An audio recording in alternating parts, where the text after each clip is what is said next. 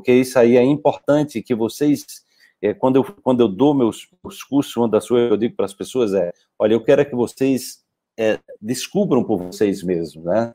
Eu não estou impondo, né? Eu não estou impondo aqui o conhecimento. Isso aqui é a minha experiência, a minha vivência, né? Então, muitas coisas que eu evoluí, eu evoluí porque eu desconfiei, ou seja, eu não acreditei de primeiro, mas eu fui ver.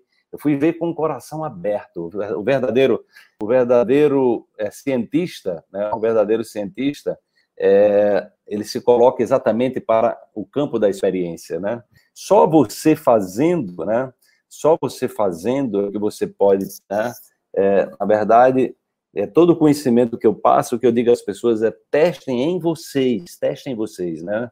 É, testem em vocês, porque não adianta você dizer o professor Wallace fez isso, isso, isso e aquilo, porque vai acontecer isso. Uma pessoa diz, não, mas eu não acredito nisso, isso não aceito. Ele não está fazendo isso.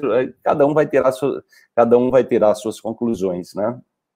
É, então, o que acontece é que só você se abrindo, se abrindo sem julgamento para testar, aí sim você vai poder depois falar da sua própria conclusão, né? E, e quando você falar, vai ter gente que vai dizer, olha, você está fazendo errado, não era isso não, não era isso.